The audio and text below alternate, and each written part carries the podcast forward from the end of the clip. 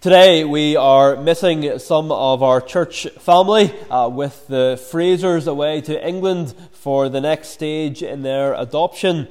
Uh, they got their final approval uh, during the week there, and God willing, will be bringing their little girl home soon. And in God's providence, today we're coming to part of the Bible that speaks about the glorious truth that as Christians we are adopted into God's family, that we get to be called sons and daughters of God. Blessed are the peacemakers, for they shall be called sons of God.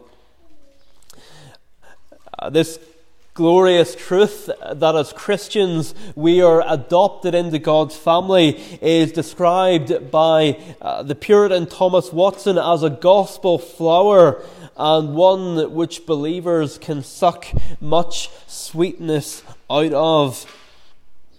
Uh, that we relate to God not as not as enemies, not even as servants, but as children coming to a father. And we do want to spend some time today sucking sweetness out of this gospel flower. Uh, we don't want to spend so much time thinking about what it means to be peacemakers that this glorious truth of Christian adoption uh, just gets tacked on at the end. But at the same time, the Lord Jesus wants us to realize that if we're not committed to being peacemakers, then we've no right to claim to be sons and daughters of God. And that flags up right away the importance of what we're looking at today. Jesus isn't expecting some of his followers to be peacemakers and others not to be, uh, but rather, if we want to be called God's children, we need to be peacemakers. We're going to look at this second last beatitude under three headings this morning. Uh, there's three questions. Uh, and firstly, we want to ask the question what does a peacemaker look like? If peacemakers are, are, blessed, then it's important for us to know what peacemakers look like. So, firstly, what does a peacemaker look like? one of the things that I hope uh, that we can all take away from this series on the Beatitudes is how uh, carefully the Beatitudes are arranged. And particularly how they, they start off with us realizing where we stand before God uh, and then move on to how we respond to that to be poor in spirit, that's the first beatitude. It's to realize that spiritually speaking, we have nothing we can bring to the table. We have nothing we can offer to God that will impress Him or convince Him to let us into heaven. Uh, and then, although it's often used at funerals, blessed are those who mourn, isn't talking about those who mourn a death, because then everyone would be blessed uh, because everyone mourns in that way. But rather, it's about mourning over our sin. Not just intellectually accepting that we're sinners, but mourning over that fact. This then leads to the third beatitude, uh, to, to meekness. Meekness before God and before others. Uh, meekness, which is really stopping pretending we're something that we're not. And then comes the, the, high point of the Beatitudes in many ways. We could think of those first three Beatitudes as working up one side of a, a pyramid. And at the top of the pyramid, we have verse 6 Blessed are those who hunger and thirst for righteousness, for they shall be satisfied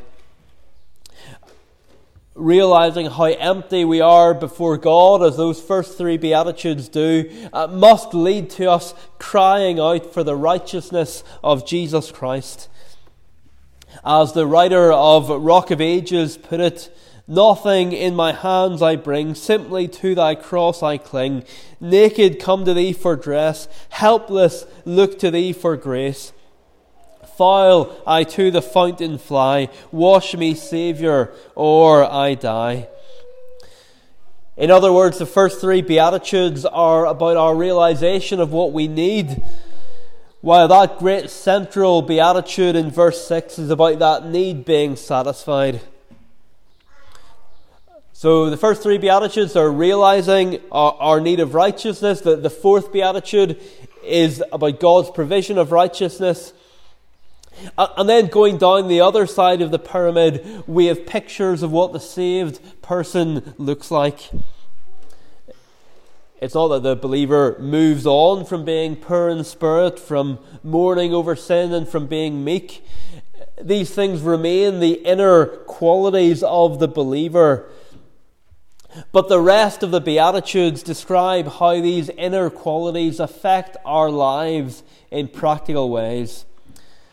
And so the true Christian is merciful, is pure in heart, and is a peacemaker.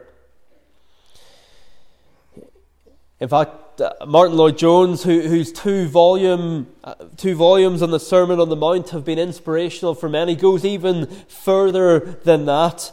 Uh, when it comes to how these Beatitudes are arranged. And he sees a direct connection between each of these two sets of three. Uh, I'll show, show you what, what, he, what he means. He says that for us to be truly merciful, we have to be poor in spirit.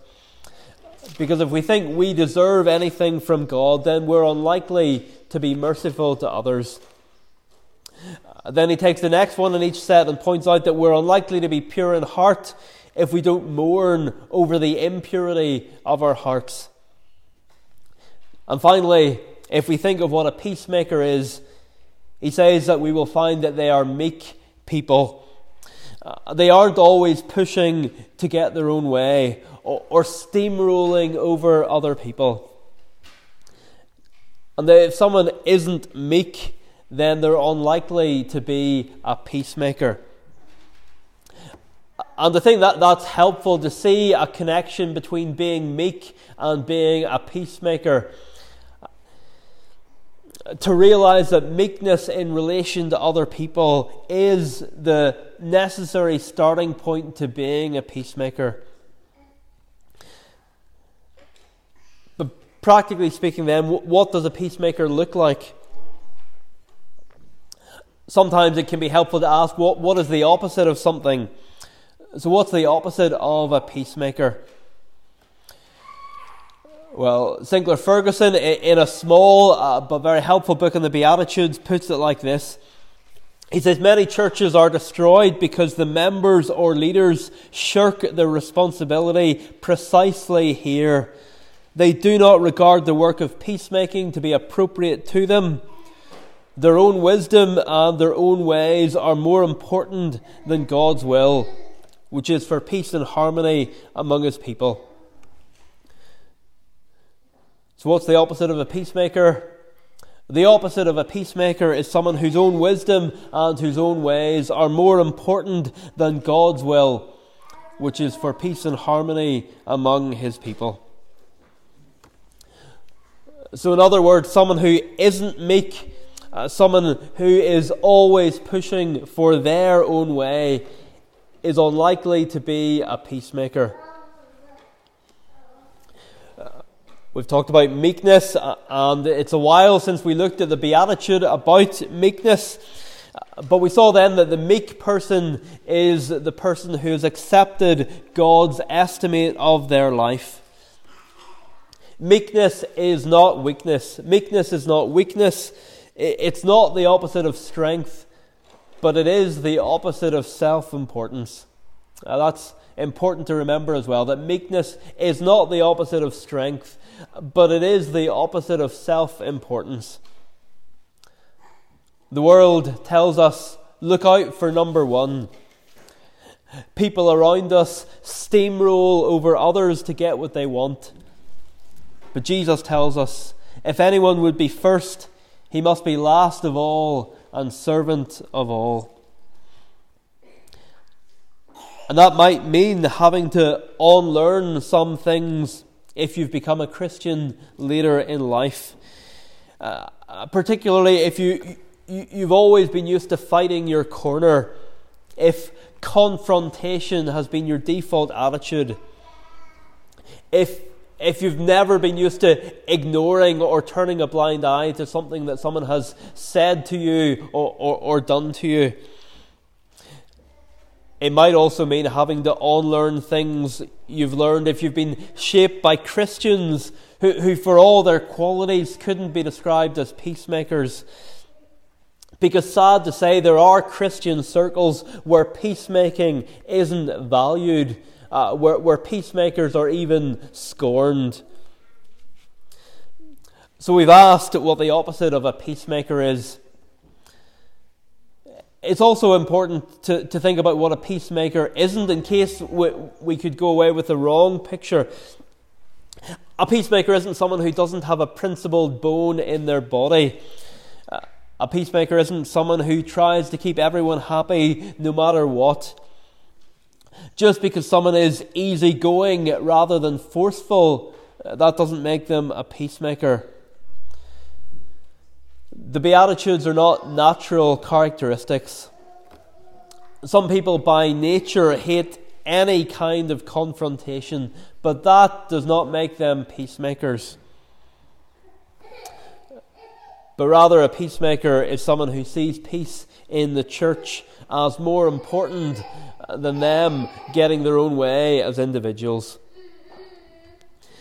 If Sinclair Ferguson is right when he says uh, that those who aren't peacemakers consider their own wisdom and their own ways more important than peace and harmony among God's people, then a peacemaker is someone who sees peace and harmony among God's people as more important than their own wisdom and their own ways.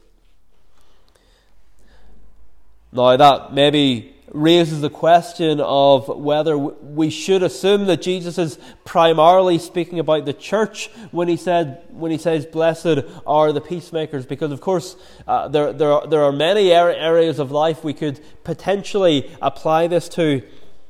Uh, but, but but but would we be right if we focus particularly on the church here uh, and that brings us to our second question this morning which is where should we be peacemakers where should we be peacemakers? Now, in a sense, even to ask that question is to answer it. Is there any area of life where a Christian shouldn't seek, if possible, to be a peacemaker? Uh, of course not.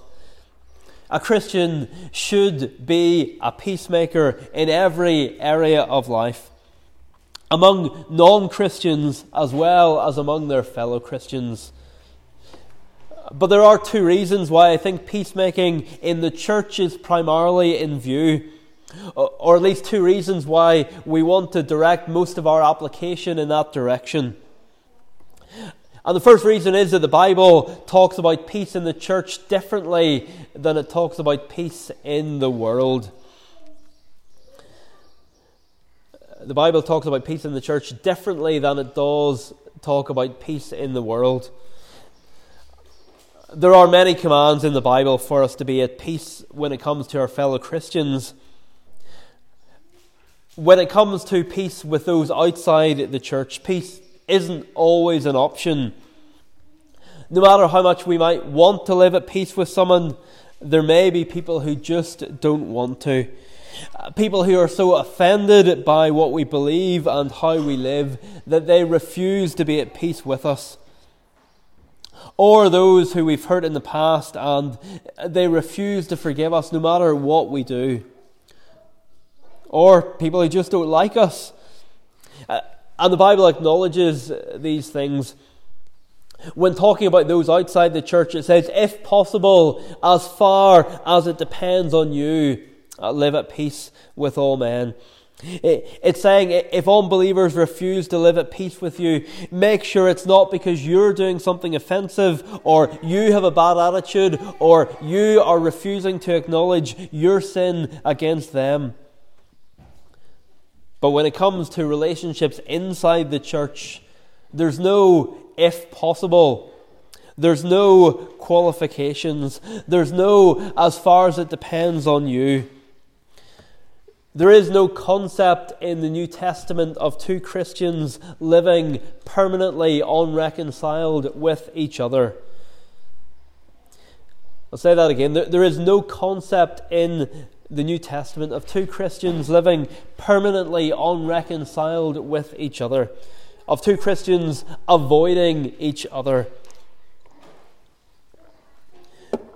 With those outside the church, there are times when we'll have to say, I've done all that I can, but the person just isn't responding, and there's nothing more that can be done. But inside the church, we should never just accept disunity or a breakdown in relationships. If the two parties can't be reconciled, then God, in His wisdom, has provided others who can mediate. Peace in the church is too important for us to let disharmony fester.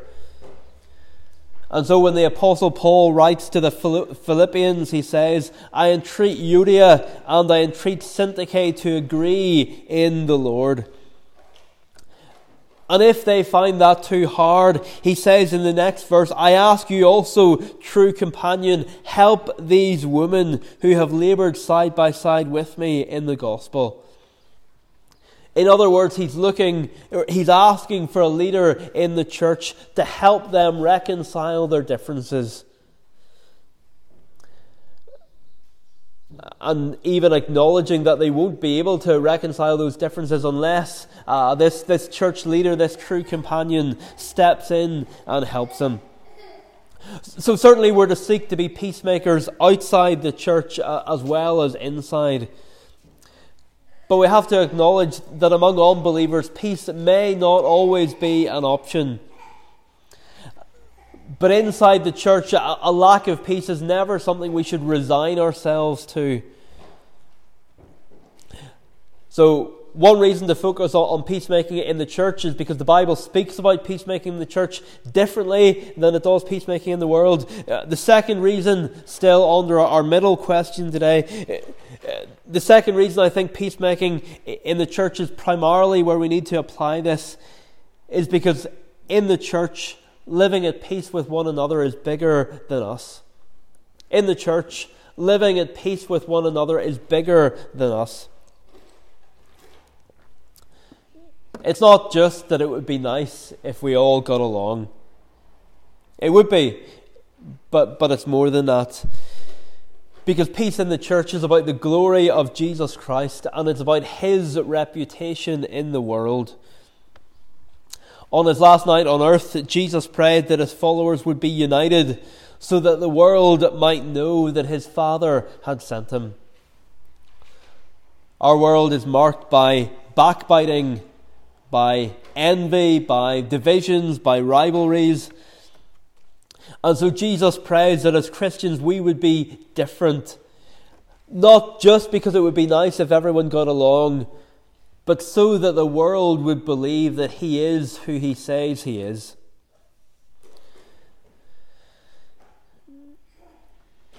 After all, if Jesus' people are just like the world, if those inside the church are no different from outside, uh, if those inside the church are at each other's throats, or dividing into groups, or falling out with each other, what does that say about Jesus?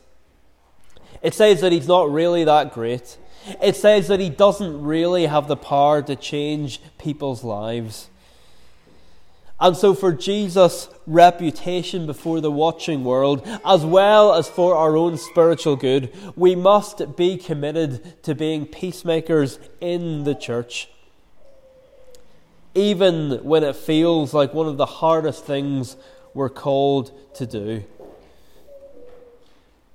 Because Jesus himself says, John 17, By this all men will know that you're my disciples if you love one another. And by this uh, they will know that the Father has sent me if you have peace with one another. So this means that we won't simply think about things in terms of how they affect us as individuals, because we'll no longer be so concerned about our individual good, but rather the good of the whole body of Christ the apostle Paul ties those two things together uh, in Colossians 3:15 when he says let the peace of Christ rule in your hearts to which indeed you were called in one body. Notice that the peace of Christ is what's to rule in our hearts, not our own cravings or desires or reputation. Lloyd-Jones says that the explanation of all quarrelling and discord is when we look at events and decisions and things people have said and ask, Is this fair to me? Am I being given my rights and dues and recognition? When we ask, How is this affecting me? What is this doing to me? And if our focus is on us and our preferences and our reputation, then we'll never be peacemakers. So, where are we to be peacemakers? Everywhere. But especially in the church. Because living at peace in the church is something that Jesus expects us to be able to do. And because it's bigger than us as individuals, it's about the reputation of Jesus Christ in the world. Thirdly, and finally, this morning, why are peacemakers called sons of God? Why are peacemakers called sons of God? Here's a question Can we become children of God by peacemaking? How would you answer that? Can someone become a child of God by, by being a peacemaker? On the face of it, it would be possible to understand Jesus to be saying that. That we're, we're not children of God by nature, but the way for us to become children of God is by being peacemakers. It would be possible to understand Jesus as saying that, but, but is that what he's saying? Well, certainly we're not children of God by nature, uh, which, is, which is quite shocking to, to many people uh, to hear that for the first time. The opening chapter of John's Gospel, speaking about Jesus, says, But to all who did receive him, who believed in his name, he gave the right to become children of God, who were born not of blood, nor of the will of, of the flesh, nor of the will of man, but of God. And to speak about becoming children of God implies that we are not by nature children of God. Sometimes people talk about the, the universal brotherhood of man, or they, they sing songs about every man is my brother. But the Bible doesn't teach that. In fact, in, in John chapter 8, Jesus says to the Pharisees, You are of your father, the devil. The Bible is clear that we are not automatically children of God. And so we must become children of God. But John's gospel is pretty clear that we become children of God by believing in Jesus. If you're here this morning and you haven't yet put your trust in Jesus rather than in your religious works or your good life, you are not yet a child of God. Uh, John tells us that we become children of God only by believing in Jesus. And obviously, Jesus himself isn't saying anything in the Beatitudes that contradicts that. But rather, what Jesus is saying is that our commitment to peacemaking shows whether we really are God's children. Our commitment to peacemaking shows whether we really are God's children. Just like last week, when we were thinking about the fact that our service to God has to actually cost us something. It's not that costly service to God makes us Christians, but part of the evidence that we are Christians is that we're willing to serve God even when it costs us, and when we are committed to being peacemakers. In fact, being a peacemaker is one of those ways that serving God costs us. There is a cost to biting our tongue when someone says or does something that annoys us and we want to react. There's a cost to that. There's a cost to, to giving way on an issue for the sake of, of peace and unity.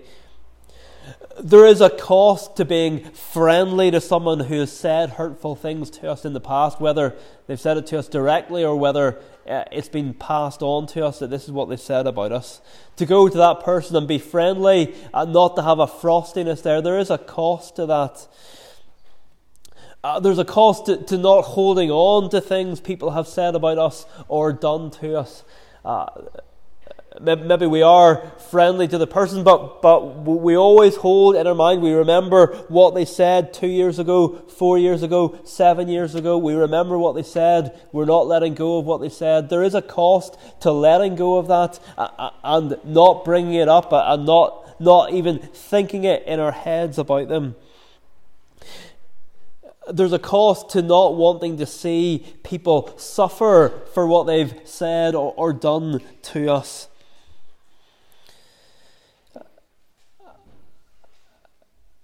Being committed to peacemaking is costly.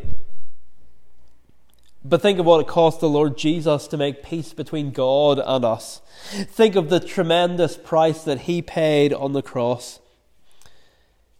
He didn't say that the price of peacemaking was too high. And will we turn round and say that the, the much lower price that we have to pay is too much? So, to go back to your question, why are peacemakers called sons of God? Because God is a God of peace. That's how he's described numerous times in the New Testament. And if we are his children, we'll take on the family likeness. Think of how it works in human adoption. A child is adopted into a family that they formerly had no connection with, usually uh, a family that they're, they're not related to in any way.